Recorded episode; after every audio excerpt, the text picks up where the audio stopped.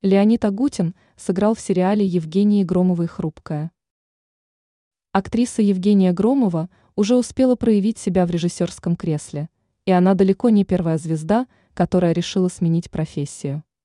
Достаточно упомянуть таких деятелей культуры, как Дарья Мороз или Евгений Стычкин, которые также стали режиссерами. Издание «Российская газета» сообщает о новом сериале под названием «Хрупкая», уже была снята пилотная серия. Сериал представляет собой смесь драмы и комедии о жизни трех московских девушек в современное время.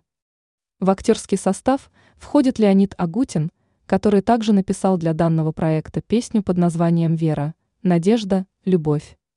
Агутин говорит о том, что у него с одной из сценаристок данного проекта возникла идея рассказать историю о девушках в возрасте 30 лет.